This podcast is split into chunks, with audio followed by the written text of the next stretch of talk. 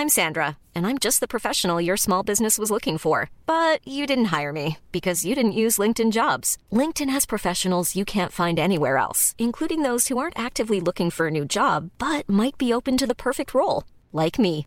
In a given month, over 70% of LinkedIn users don't visit other leading job sites. So if you're not looking on LinkedIn, you'll miss out on great candidates like Sandra. Start hiring professionals like a professional. Post your free job on linkedin.com/people today. Heraldo Radio, con la H que sí suena y ahora también se escucha.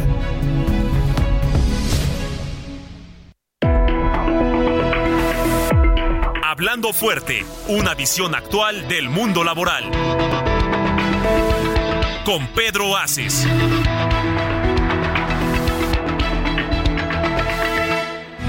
y recorrer el mundo en su velero y navegar,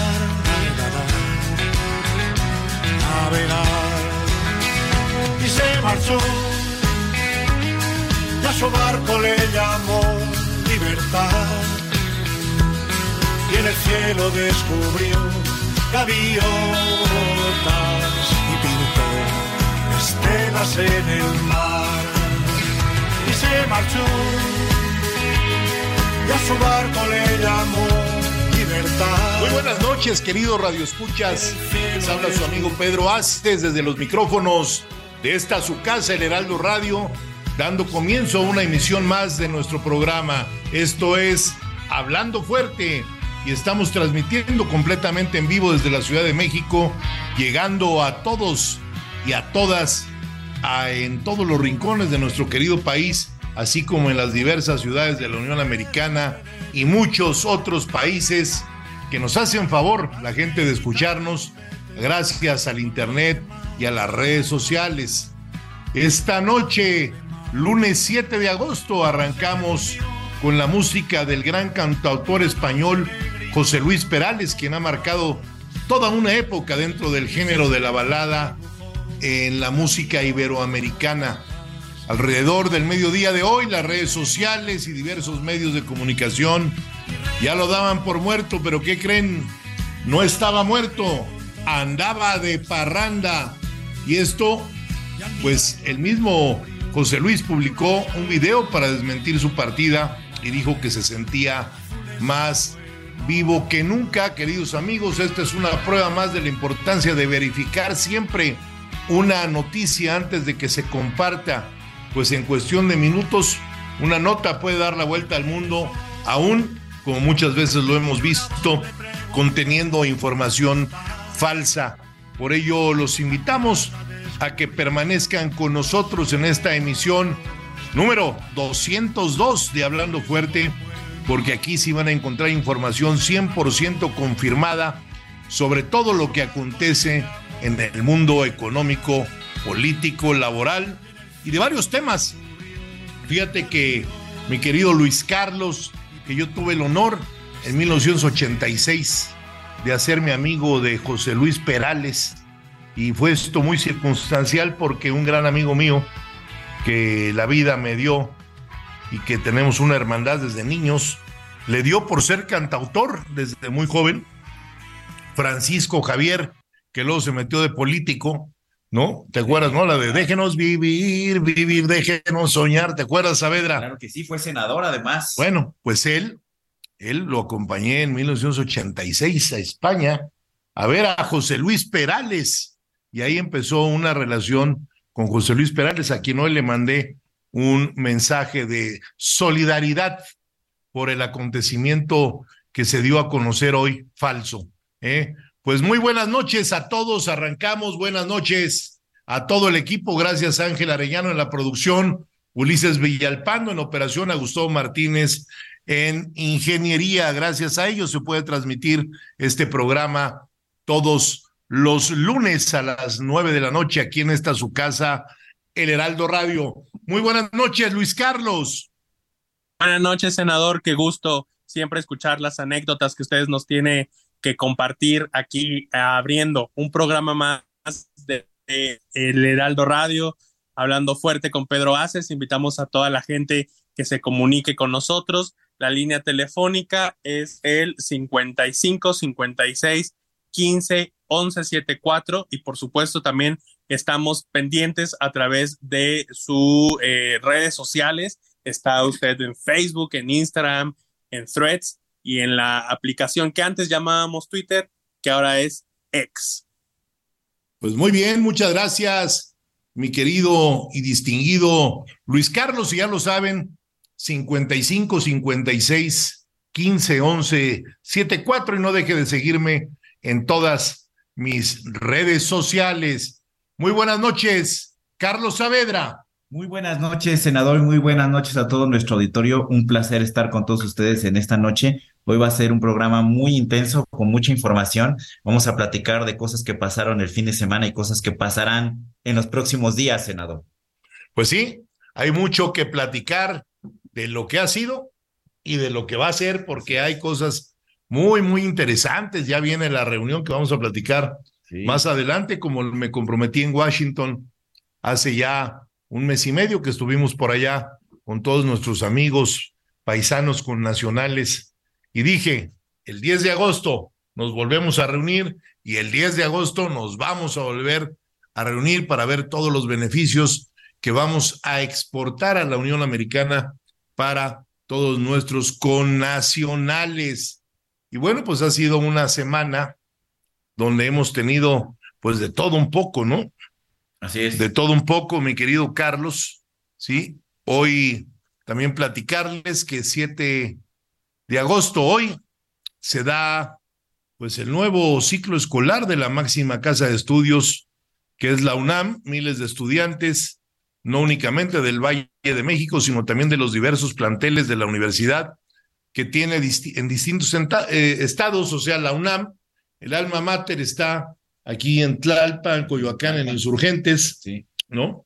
Pero la UNAM tiene muchas facultades y tiene muchas escuelas en muchas partes del país, ¿sí? Escuelas de, de todo tipo, ¿sí? Que dependen de la Universidad Nacional Autónoma de México. Y este lunes regresaron a sus actividades habituales un promedio de 373 mil estudiantes y más de 40 mil maestras y maestros. A ellos mi reconocimiento desde aquí, porque además, pues yo soy de origen universitario. Puma de corazón, ¿no? Por mi raza hablará el espíritu, ¿no? Además, estima que en este nuevo siglo 23-24 han ingresado un poco más de 42 mil nuevos estudiantes a las más de 133 carreras y programas de posgrado que tiene la máxima casa de estudios de nuestro país. Sin embargo, docentes de la Facultad de Ciencias Políticas y Sociales de la UNAM anunciaron paro de labores para exigir el cumplimiento de diversas demandas, como el que les aseguren en sus instalaciones cuenten con las medidas higiénicas y de salubridad necesarias para poder desarrollarse dentro de esa facultad. Como siempre, ciencias políticas dando de qué hablar, ¿no? Nunca están contentos con nada. No han, no se han recibido, ya están haciendo poliquitería. Pues sí, ahora habrá que desearles una buena, buena entrada a los estudiantes y que este paro al final no se concrete, senador, que puedan estudiar. Así es. Las escuelas se hacen para que la gente vaya a aprender, a estudiar, a desarrollarse, a empezar a crear desde ese pupitre su futuro en lo que se quieran desarrollar. Pero bueno, no faltan, como en todos lados, la pinche mosca en el arroz. Pero bueno, así es esto, queridos amigos.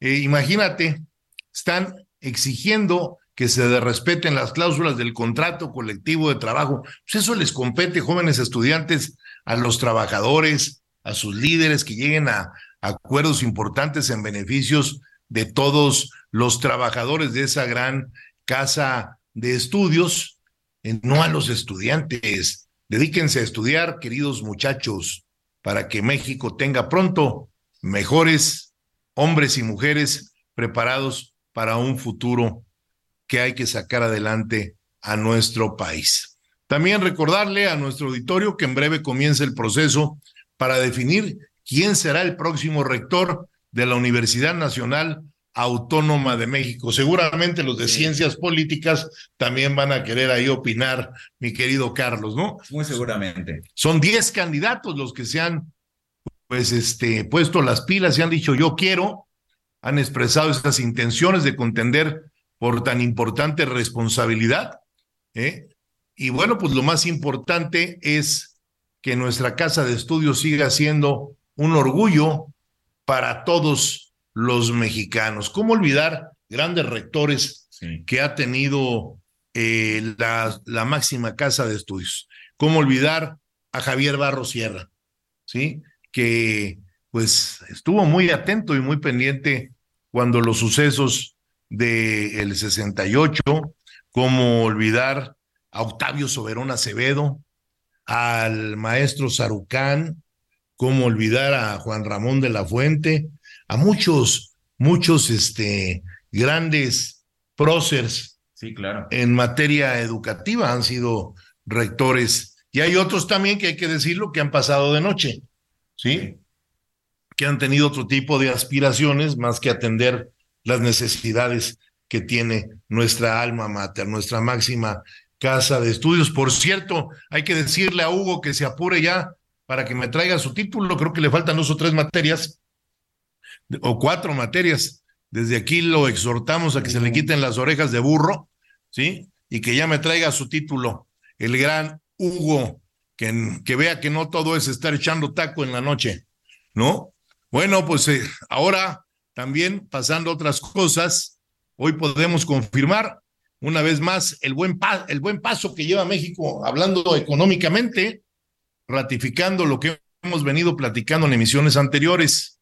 La economía mexicana registrará este año un crecimiento del 3.2%, con lo que el gobierno de México acertaría por tercer año consecutivo su pronóstico anual. Estamos viviendo una ola de revisión del crecimiento, pues varios analistas consideraban que las previsiones que se presentarían con la recesión de los Estados Unidos, pues ha sido diferente esto, no ha sucedido afortunadamente, pero ahora que se han alejado estas expectativas, y al ver el desempeño alcanzado por México en el primer semestre, pues se tiene que hacer correcciones a la alza, mi querido Carlos. Hay que hacer un reconocimiento para el equipo del gobierno encabezado por López Obrador, que ha sido bastante acertado, ¿eh?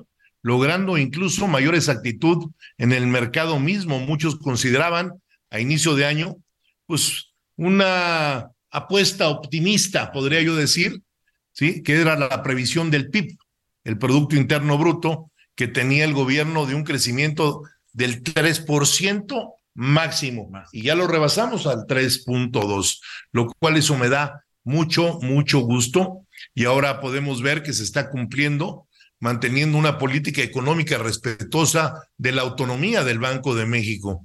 El gobierno de la República ha sido respetuoso con la industria en general, lo que también ha permitido una recuperación de los empleos perdidos eh, durante la pandemia. Y es muy importante lo que ha venido haciendo este gobierno, esa interlocución que hace con los empresarios, que hace con nosotros los trabajadores, siempre permitiéndonos opinar sobre los temas económicos y los temas laborales en base a los sucesos que día a día pasan en nuestro país. Y bueno, eh, no lo digo yo, el banco Barclays, ¿sí? Fue el que lo dijo. Y es una institución pues que no puede decir cosas que no son. Y bueno, aunado a ello, las remesas siguen imparables, suman cuatro meses superando cinco mil millones de dólares. Pese a la racha del superpeso, las remesas siguen caminando hacia adelante. Durante junio, el monto total ingresado fue de cinco mil quinientos setenta y dos millones de dólares, un 8% mayor en comparación a la interanual, que cada año surge, los ingresos por remesa que llegaron a las familias mexicanas en junio sumaron 5.572 millones de dólares, una entrada que significó un incremento del 8.3 en comparación interanual.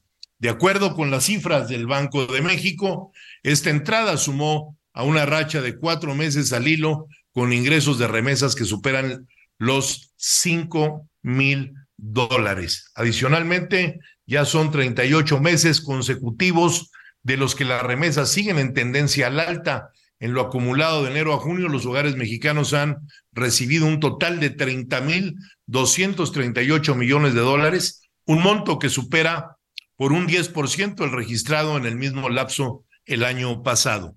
Durante este periodo, el monto de la remesa promedio fue de 406 dólares por familia, equivalente alrededor de 6.900 pesos mexicanos. Un gran saludo a todos nuestros amigos mexicanos que residen en Estados Unidos y que de verdad siempre mantienen la camiseta con nuestro país y por supuesto a sus familias que también la tienen muy, pero muy bien puesta. Y ahora vamos con el comentario de mi compañera senadora mi querida Lucy Mesa, adelante. A 21 días de que inicien las primeras encuestas para la gran definición del proceso interno del Movimiento de Regeneración Nacional, estoy convencida que las y los mexicanos se decidirán por la continuidad del proyecto del presidente Andrés Manuel López Obrador y por fortalecer la cuarta transformación. Claudia Sheinbaum es quien garantiza esa continuidad y la consolidación del estado de bienestar como un sistema de gobierno en beneficio de las familias mexicanas, principalmente de los grupos más vulnerables, quienes serán insertados en el desarrollo social y económico del país. Estamos en la cuenta regresiva y nuestras brigadas de la esperanza están reforzando las visitas en las colonias y comunidades de los 36 municipios de Morelos para convencer a las familias a que respalden la continuidad de la cuarta transformación que representa Claudia Sheinbaum. Ella es una mujer preparada, es una mujer honesta, quien nos garantiza un Estado de derechos donde las y los mexicanos seremos libres, iguales y con las mismas oportunidades. Es una mujer que conoce los principios y valores de la cuarta transformación y que dará seguimiento a los programas sociales en favor de los más desfavorecidos. En Morelos estamos convenciendo a jóvenes, mujeres, hombres que están en favor de los cambios profundos y en la revolución de conciencias. Por eso, desde estas tierras zapatistas advertimos que la encuesta Claudia es la respuesta. Ya falta poco para que Claudia Sheinbaum sea la coordinadora nacional para la defensa de los comités de la cuarta transformación. Este es mi comentario del día de hoy. Muchas gracias, querida Lucy Mesa.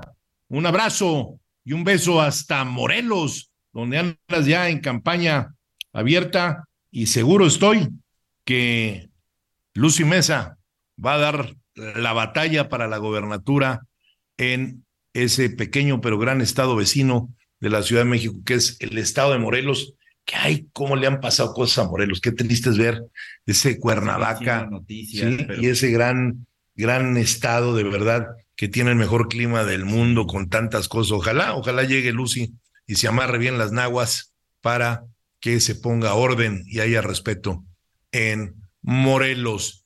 Y bueno, pues lamentablemente nos envían a México la séptima queja laboral en lo que va del año en el marco del TEMEC y tenemos que decirlo. El gobierno de Estados Unidos envió a México la séptima queja laboral en lo que va del año al detectar presuntas violaciones a los derechos de los trabajadores de Grupo Yasaki, que se ubica en Guanajuato, por séptima vez en el 2023 y doceava vez desde que entró en vigor el TEMEC, Estados Unidos ha solicitado la revisión de México bajo el mecanismo laboral de respuesta rápida del TEMEC. Yasaki Corporation es una empresa que produce componentes eléctricos para automóviles. Como parte de este proceso, se ha ordenado al secretario del Tesoro que suspenda la liquidación final de las cuentas aduaneras relacionadas con las entradas de mercancías a las instalaciones de Grupo Yasaki.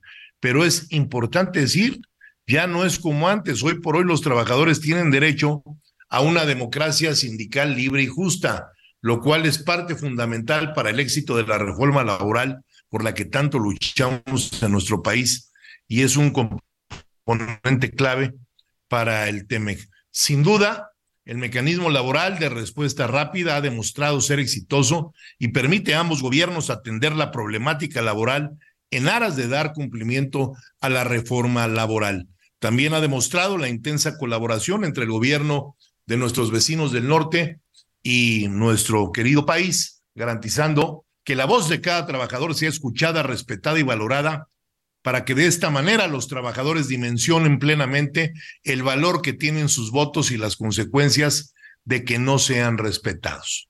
El gobierno de Estados Unidos informó que México tiene 10 días para acceder a realizar una revisión y, si accede, y si así lo hiciera, 45 días tienen a partir de hoy para completar esa revisión. Y eso es muy importante, Carlos.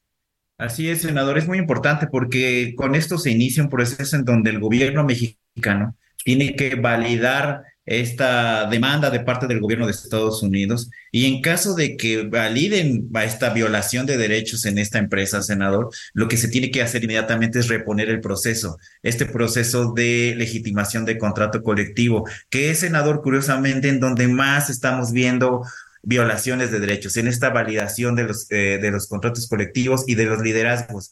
Todavía no se asume de parte de, ese viejo sindicalismo que estas dos grandes, que esta libertad sindical es fundamental y es en donde más se están violando los derechos y es lo más fácil además, senador, de evidenciar. Entonces, ahora el gobierno mexicano tiene esta tarea de validar esta demanda de parte del gobierno de Estados Unidos, lo cual muy probablemente, hasta donde sabemos, pasará y se deberá reponer ese proceso, senador. Esto es muy importante porque si no, como ya lo anunció el Departamento del Tesoro, las eh, inversiones en ese centro laboral y hasta los trabajos corren riesgo. Es por eso que esto es muy importante, es el llamado permanente de este programa para que hagan conciencia sindicatos, para que hagan conciencia trabajadores, es el momento, es el momento, es la época para que hagan valer sus derechos y su libertad. No tengan miedo de cambiar de opción, no tengan miedo de cambiar de sindicato, no tengan miedo de hacer un nuevo sindicato. Esto es la modernidad, esta es la modernidad y en eso estamos, senador.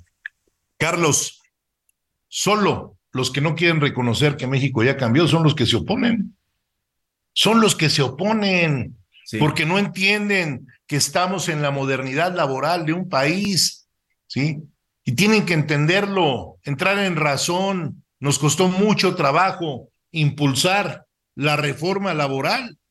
Más de 500 artículos se les metió mano para que hoy haya una libertad, que de eso se trata. En México no había libertad.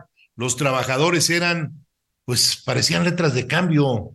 No les daban ni siquiera oportunidad a pensar, pues menos a discernir o actuar o a votar como hoy se vota en urnas transparentes en una elección como en tantas que ha participado Catem que ha ganado todas. Así es. ¿Sí? ¿Por qué? Porque la libertad es la libertad.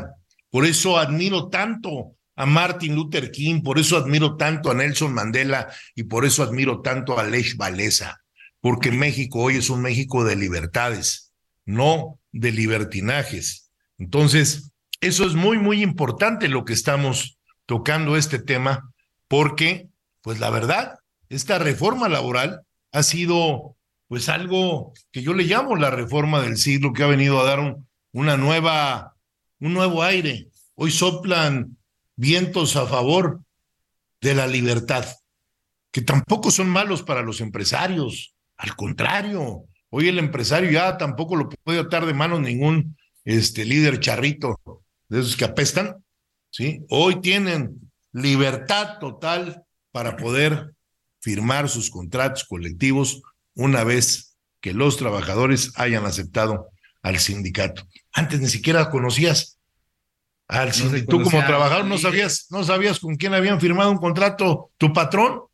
No había líder, no, había delegados. Liderazgo y trabajador. Corrían a un trabajador de una empresa injustamente. Se murió la mamá de Laurita y no fue Laurita a trabajar, no. Cuando se regrese, córranla. ¿Por qué? Sí.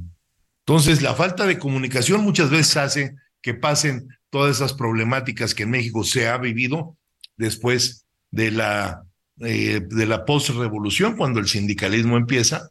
Estamos hablando de los años 30. Fíjate cuánto tiempo pasó, Carlos.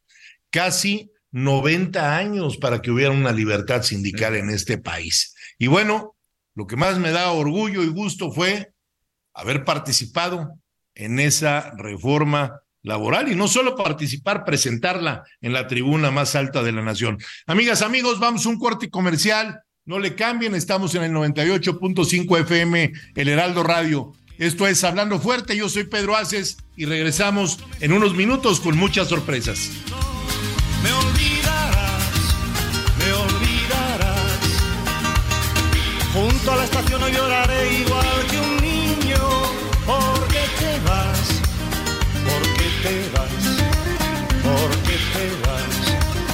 porque te vas.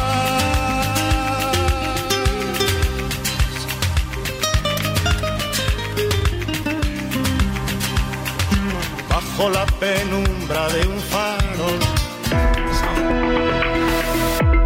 Estás escuchando Hablando Fuerte, el sindicalismo de hoy en la voz de Pedro Aces.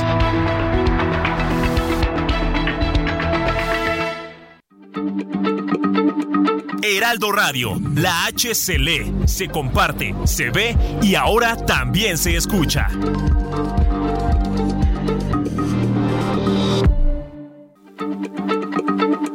Heraldo Radio, la H se lee, se comparte, se ve y ahora también se escucha.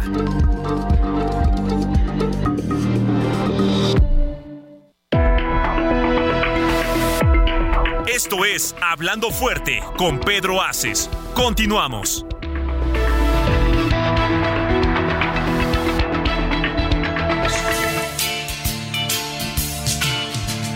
Yo te diré, temblando la voz, el tiempo va deprisa y ese día que soñamos vendrá. Apaga la luz, la noche está marchándose ya. Y yo te diré, temblando la voz, el tiempo va deprisa y ese día que soñamos vendrá. Apaga la luz, la noche está marchándose ya.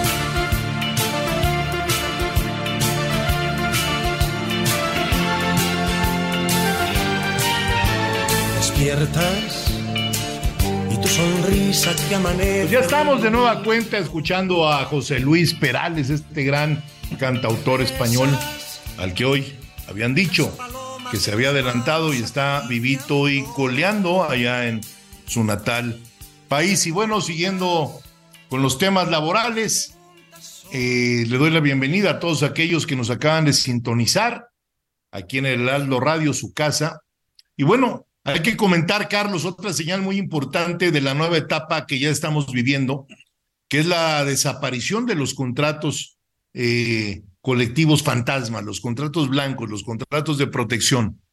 El 80% de los contratos colectivos pasó a la historia, pues la mayoría, y yo creo que nos quedamos cortos, era de protección. Más de 100 mil contratos colectivos no pasaron la prueba de fuego tras, tras concluir la última fecha del proceso de legitimación establecido en la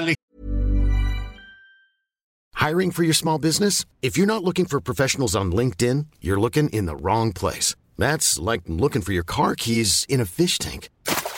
LinkedIn helps you hire professionals you can't find anywhere else, even those who aren't actively searching for a new job but might be open to the perfect role. In a given month, over 70% of LinkedIn users don't even visit other leading job sites. So start looking in the right place. With LinkedIn, you can hire professionals like a professional. Post your free job on linkedin.com slash people today.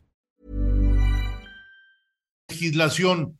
La mayoría de estos acuerdos tenía condiciones negociadas entre sindicatos y empresas sin la participación, lo que decía yo hace unos momentos antes del corte comercial, de la participación, pero sobre todo del conocimiento de cada uno de los trabajadores que laboran en las empresas. El último plazo de la reforma laboral del 2019 llegó y fue el 31 de julio, que fue el último día para que los sindicatos realizaran las consultas a sus agremiados para legitimar los contratos colectivos de trabajo y con ello oficialmente desaparecieron, Carlos. Así es, de, de ahora sí, de, de un solo golpe y ahora sí que muchas personas medio lo adelantaban. Ya lo preveían, dado, dado lo que ya se sabía por los, todo lo que motivó la reforma laboral, había muchos contratos fantasmas, senador, y esta depuración que hizo el Centro de Conciliación y Registro Laboral lo ha venido a evidenciar, pero a grandes dimensiones. Imagínate nada más. Fíjate nada más. todo lo que, lo que ha venido a cambiar esta reforma laboral. Hay 3.855 procesos de consulta pendientes por dictaminarse. Hasta ahora el 19.6 de estos documentos obtuvieron el respaldo de los empleados sindicalizados. Este proceso histórico significa terminar con la simulación que prevalecía en materia de contratación colectiva, al quedar vigentes solo aquellos contratos que cuentan con el respaldo de los trabajadores, porque ahora se tienen sindicatos con mayor representatividad y se colocan los cimientos de la recuperación de la negociación colectiva auténtica. El objetivo de este proceso fue además depurar los acuerdos firmados entre sindicatos y empresas que no contaban con el apoyo de los trabajadores y contenían las prestaciones mínimas de la ley, es decir, una simulación de negociación colectiva conocida como contratos de protección patronal. Por ello, la desaparición de los contratos colectivos de trabajo que no fueron legitimados no significa la pérdida de las prestaciones de estos eh, mismos. ¿sí? Y esto es, es muy importante y relevante señalarlo. La reforma a la Ley Federal del Trabajo del 2019 contempló que las condiciones laborales quedaran protegidas en contratos individuales al dejar de existir los acuerdos que no contaron con el respaldo de los agremiados o ni siquiera fueron sometidos a la consulta. De hecho, 596 contratos colectivos no obtuvieron el respaldo de los trabajadores y se declararon terminados. Casi el 2% de todos los contratos y de los acuerdos fueron sometidos a consulta. De este nuevo universo, algunos contratos han sido rechazados pese a contar con prestaciones superiores. El caso de Mazda, también en Guanajuato, debemos de recordarlo, y que se está pues impulsando por parte de la plantilla laboral para que les den todos sus derechos y se acabe ese sindicalismo charro que tenían dentro de la eh, planta productiva allá en el bello estado de Guanajuato. Eh, hay sindicatos que consiguen buenas prestaciones, hay sindicatos que no hacen asambleas, que no ven los trabajadores que los líderes sean cercanos, la gente no vota con ellos porque pues no los conoce, ¿no?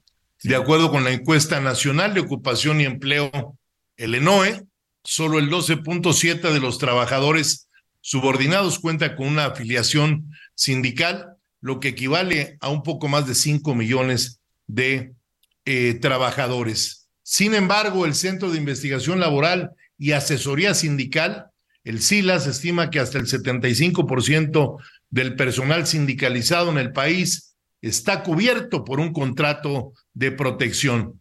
Es por eso que seguimos trabajando para darle vuelta a esta situación y en CATEM tenemos la mano firme para que esto cambie y realmente todos entremos al carril de la modernidad, de la ley, del respeto, y que se acaben todas esas viejas artimañas y esas viejas prácticas. Nunca más una negociación a las espaldas de un trabajador. Es el momento de la modernidad sindical, mi querido Carlos. Así es, senador. Pues bueno, como hemos venido también platicando en este programa, eh, una, de las grandes objetivos que, que se han trabajado es con nuestros amigos mexicanos en Estados Unidos. Y el fin de semana pasado, que acaba de pasar, un gran evento de los mexicanos residentes en Estados Unidos, de los mexicanos, en particular de los nayaritas residentes en California, un evento que la verdad, ahorita vamos a platicar con los que, los protagonistas, la verdad es un evento que reunió a miles de personas, pocas veces visto eh, en los últimos años. Y para hablar de este evento, tenemos a dos grandes líderes mexicanos en Estados Unidos. Eh, por un lado tenemos a nuestra... Vamos a darle la bienvenida a la gran Nérida Vargas, líder de los Nayaritas en Estados Unidos. Muy buenas noches. Nérida, bienvenida a este tu programa Hablando Fuerte. Buenas noches, senador, ¿cómo están? Gracias por el espacio. Andamos un poquito afónicos del trabajo que se realizó por este fin de semana de tres días pero gracias a Dios satisfechos, satisfechos como siempre de una organización Nayarita que está haciendo historia como todos los mexicanos residentes en el exterior. Muy bien, Nérida, vamos a platicar en un momento más de ese gran evento que acaban de llevar a cabo todos nuestros hermanos este, nayaritas que residen en la Unión Americana. Un evento ejemplar. Y también saludo con mucho gusto a un gran líder de Colefón. Muy buenas noches, mi estimado Aarón Ortiz. ¿Cómo estás? ¿Qué tal, senador? Pues un gusto saludarlo, un gusto y tener la oportunidad de hablar con su público, es un honor, y eh, con mi compañera Neida Vargas, que es una gran, gran líder, y lo acabamos de constatar en Los Ángeles. Yo vivo en Atlanta, tuve la oportunidad de asistir al evento y en verdad que es increíble el evento y su forma de organización. Sí, la verdad es que tiene muchos años ya de llevarse a cabo esta congregación de Nayaritas para celebrar ese, pues ese Cora o ese huichol que llevan por dentro nuestros hermanos Nayaritas y de verdad que lo hacen muy bien eh, el comité organizador que encabezan nuestros amigos y que hoy en este de su programa está Nérida Vargas. Voy a cederle el micrófono a nuestro querido secretario de Relaciones Internacionales, a Carlos Saavedra, que tiene algunas preguntas para ti, Nérida, y sigo contigo. Nérida, cuéntanos, cuéntale a todo nuestro auditorio de qué se trata el evento, porque es un evento que no es la primera vez que se realiza, es un evento anual, y cuéntanos de qué se trata y por qué la importancia. Sabemos que hubo más de 25 mil personas durante todo el fin de semana, esto es único. Sí, eso es lo que estamos trabajando y queremos mantener el trabajo y la tradición de, nuestra reunión de Nayaritas aquí en Estados Unidos. Este fin de semana reunimos alrededor de 50 mil, pero 25 mil por día, se puede decir, nada más el viernes en una cena de gala donde tenemos ese acercamiento con nuestras autoridades que nos visitan desde Nayarit, desde diputados federales, diputados locales, senadores, secretarios del estado de Nayarit y también, por supuesto, los presidentes municipales que vienen a, visitar a los clubes de migrantes, miembros de la federación, en la cual nosotros pues trabajamos hombro con hombro para poder lograr y llevar eh, proyectos que puedan eh, reflejar el trabajo que se realiza en una organización. Con este evento que tiene ya más de 21 años realizándose eh, una organización no tan antigua, que tiene alrededor de 23 años, pero sí muy, muy trabajadora, muy organizada. Y por supuesto yo creo que eh, hace, hace historia en lograr un evento que año con año rompe récords de asistencia en lo que es en el área de Los Ángeles, donde se, se concentra todos los nayaritas que vivimos en Estados Unidos que pueden viajar desde Atlanta, como nuestro amigo Aaron, que no es nayarita, pero ese día se sentía nayarita. Y esto es lo que nosotros queremos, que la gente que asista ya no, como dice un, un, reporte que hizo nuestro amigo también David Herrera de México de Mis Amores, dice, ya, ya desde que llegas a este evento, ya no te lo puedes perder año con año, porque es un evento que te enamora, que te enamora y, te hace sentir Nayarita en ese, ese, fin de semana.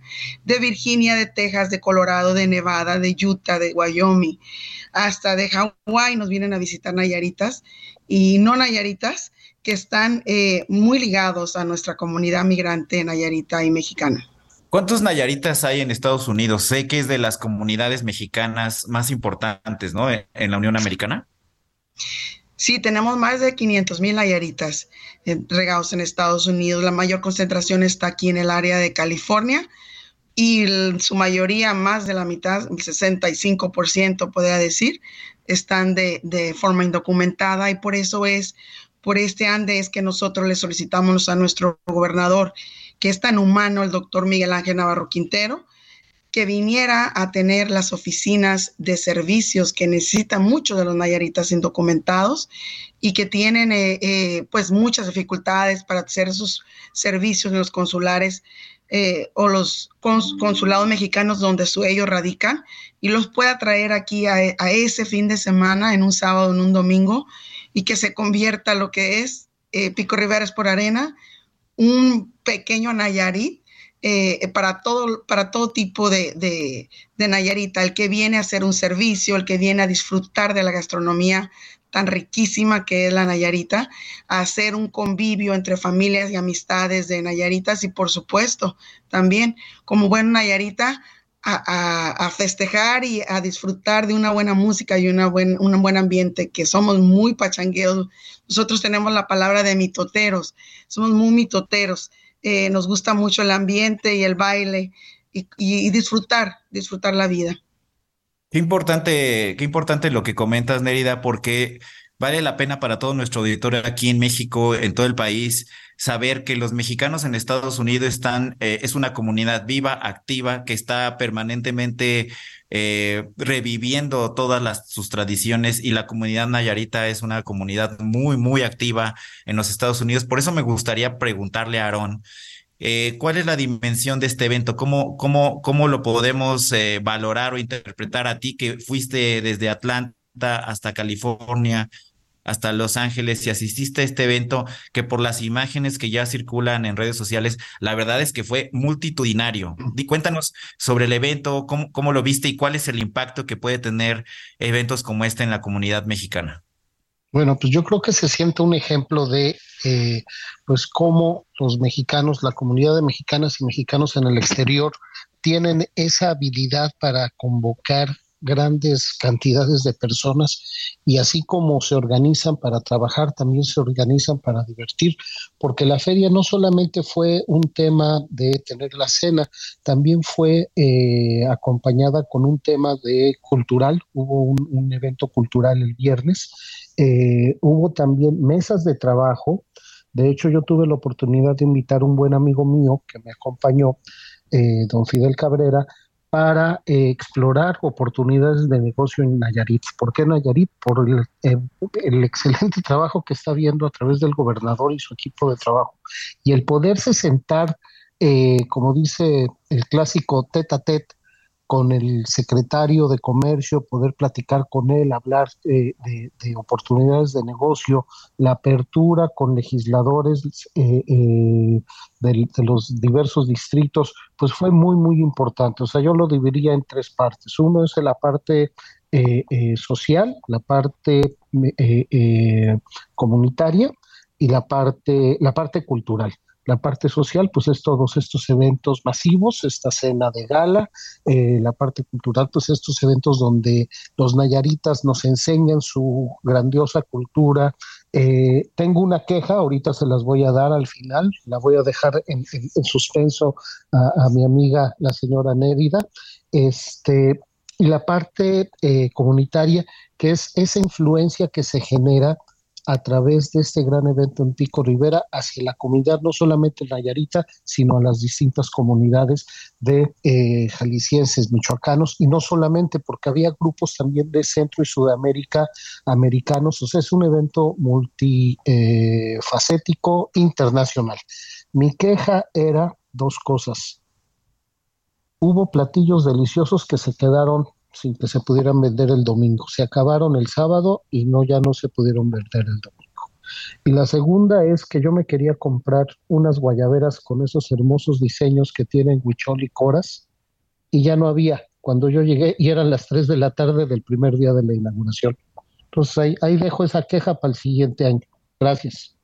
Pues sí, la verdad es que eso es, eso es muy, muy, da mucho coraje, Verón. Oye, Aarón, pero también yo creo que, bueno que las cosas pues salgan rápido porque imagínate la nostalgia de quien vive allá de repente ver una guayabera abordada por los huicholes.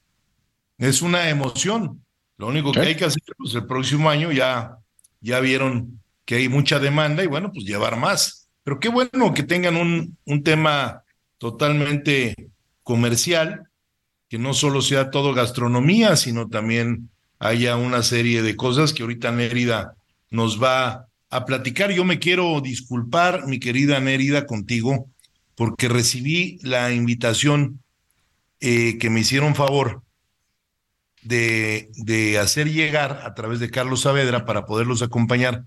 Pero le explicaba yo a Carlos, tuve unos temas médicos, tuve que ver exactamente esos días me hicieron una, una prueba, el, el, que te ponen un aparato aquí que lo tienes que tener 24 horas, y fue exactamente el sábado, Halter se llama, creo. ¿no?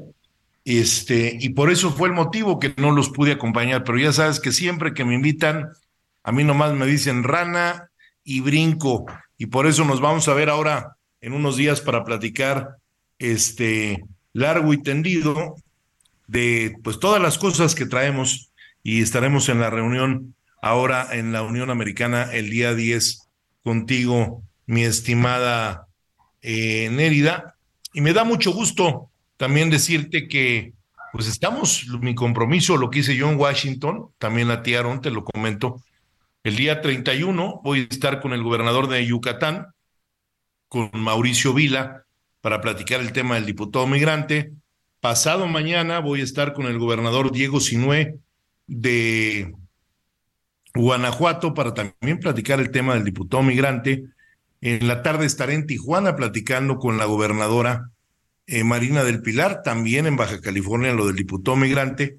Y que sepan eh, todos los que nos escuchan que con Colefón tenemos un compromiso y que con todos los paisanos tenemos un compromiso y que en lo que está en mí va a seguir caminando siempre para poder lograr ese objetivo que es que lleguen a tener 32 eh, diputados representando a los congresos locales de nuestro país. Eh, me dio mucho gusto ver lo de, estuvo Carlos Saavedra muy pendiente, lo de Jalisco, ¿sí?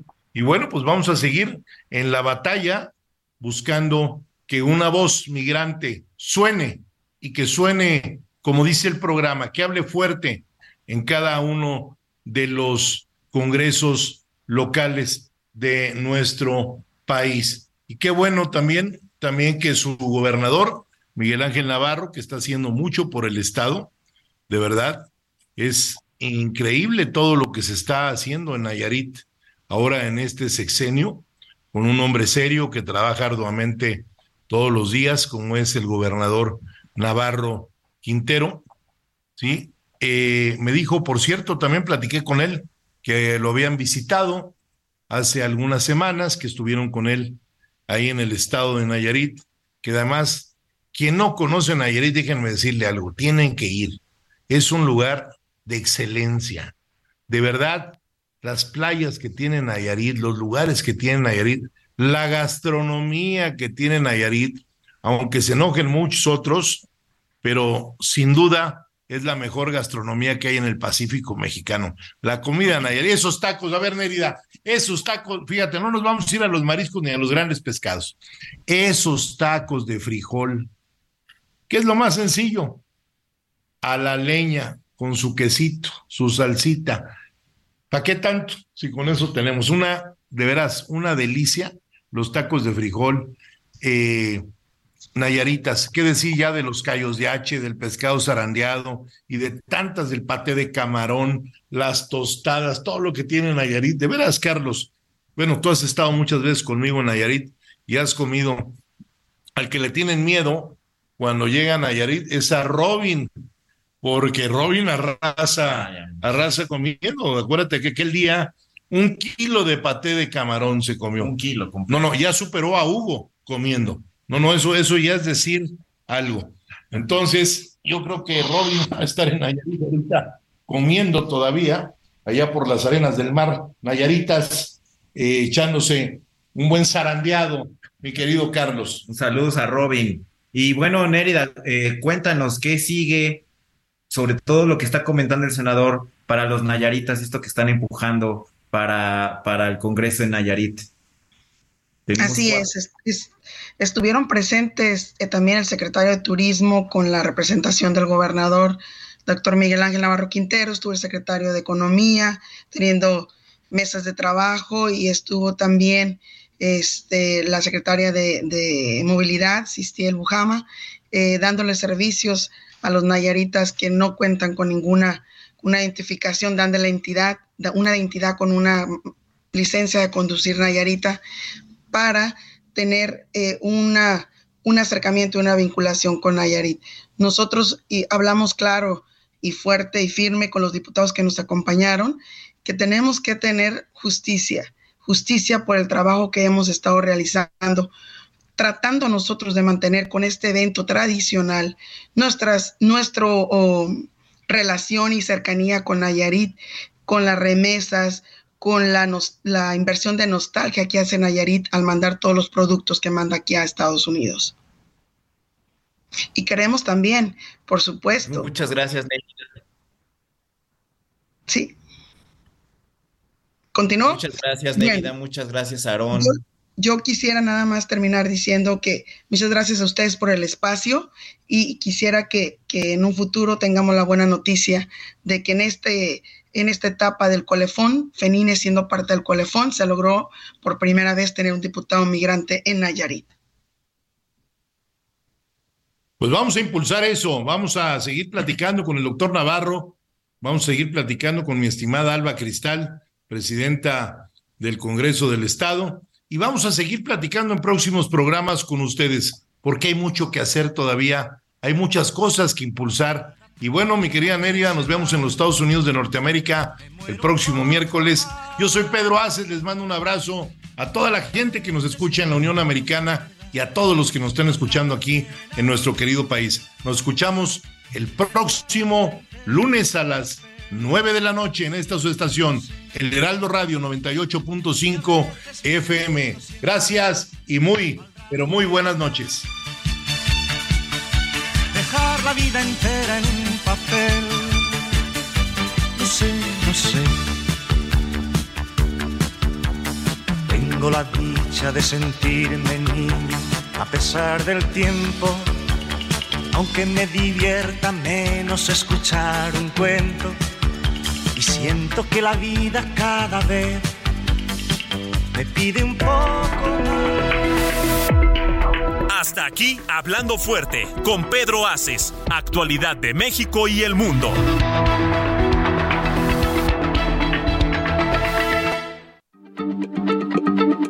Heraldo Radio, la H se lee, se comparte, se ve y ahora también se escucha.